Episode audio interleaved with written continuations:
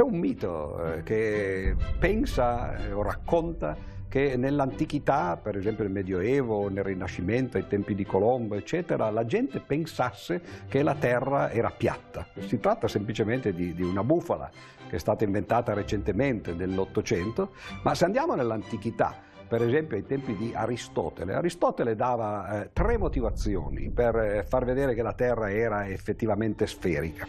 La prima è che eh, quando per esempio si va eh, lungo il Nilo, il Nilo ha la fortuna di essere un fiume che quando si guarda sulla carta geografica è praticamente verticale e quindi gli antichi lo percorrevano e si accorgevano che cambiavano le costellazioni nel cielo, alcune costellazioni tramontavano e ne sorgevano altre di nuove.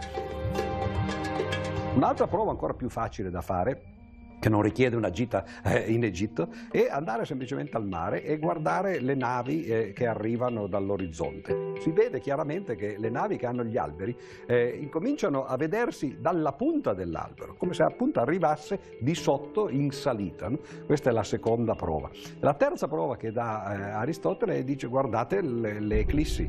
Quando c'è l'eclissi di luna, che ovviamente no, è provocata appunto dalla Terra che si intromette fra la luce del Sole e la Luna, si vede vede che il bordo è circolare.